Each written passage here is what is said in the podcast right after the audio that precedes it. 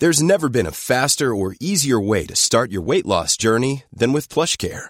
PlushCare accepts most insurance plans and gives you online access to board-certified physicians who can prescribe FDA-approved weight loss medications like Wegovy and Zepbound for those who qualify. Take charge of your health and speak with a board-certified physician about a weight loss plan that's right for you.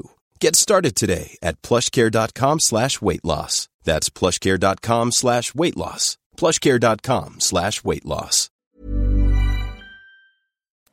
The current threat level from terrorism in the UK and many other countries is set to severe, and police and security forces acknowledge that their jobs are being made much, much harder because today's terrorists have at their disposal a range of social network tools. This helps them form alliances, attract new recruits, and orchestrate terror campaigns. But the associations that terrorists make through these channels can also help to identify them if police are able to screen this sort of data routinely. Most people, though, are justifiably concerned about privacy.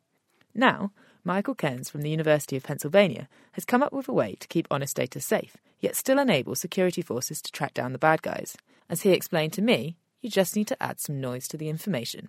One very natural use, of course, of, of social network data is what you might call crawling or searching, where you know you have an individual of interest and you look at who they've had contact with and you know take a harder look at those individuals to decide if you know they're part of whatever effort you're undertaking and so you know really the picture is quite simple you kind of have a network and you know you have one or more places um, as your starting points and you're kind of crawling through the network in an incremental link by link way to try to find other individuals and as you do this of course um, you'll encounter both the parties that you are looking for and also parties that you're not looking for. And the you know focus of our work is on trying to, on the one hand, effectively find the individuals that you're looking for while providing um, privacy promises to the people that you're not looking for. How have you gone about doing this? How can you look after the people that, that want to retain their privacy? at a high level, I think one of you know one virtue of what we've done is its simplicity and its intuitiveness.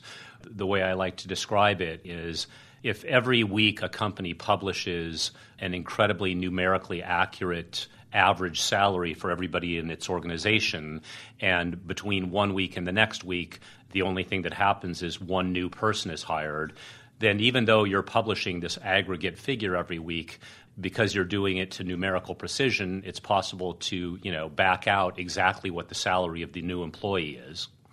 But if you add some noise to it, you don't publish it to 10 decimal places, you publish it only to two decimal places, for instance, and you have 10,000 employees, then it turns out you can't really infer anything about any individual's salary. And so we're kind of doing the same thing in the setting of social network search. By adding randomization to the search process, um, we are able to provide guarantees that mean that the people that are not the focus of your search um, won't have their kind of link or network data uh, compromised too much. You're kind of making the data a little bit more murky, a bit less easy to see through. But can you still find these people in the first place? That's right. So, you know, um, it's important to make a distinction between the the internal operation of the algorithm and what the algorithm might be able to see or know, and what the output of the algorithm is and what inferences can be made from that. So, by using a kind of a blind machine, a purely a mathematical formula, you can you can input that, and the machine can do all the work, but that information can stay hidden. That's right.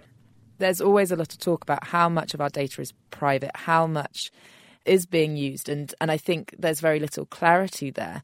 Do you have any idea of what's happening right now? And are we potentially being exposed?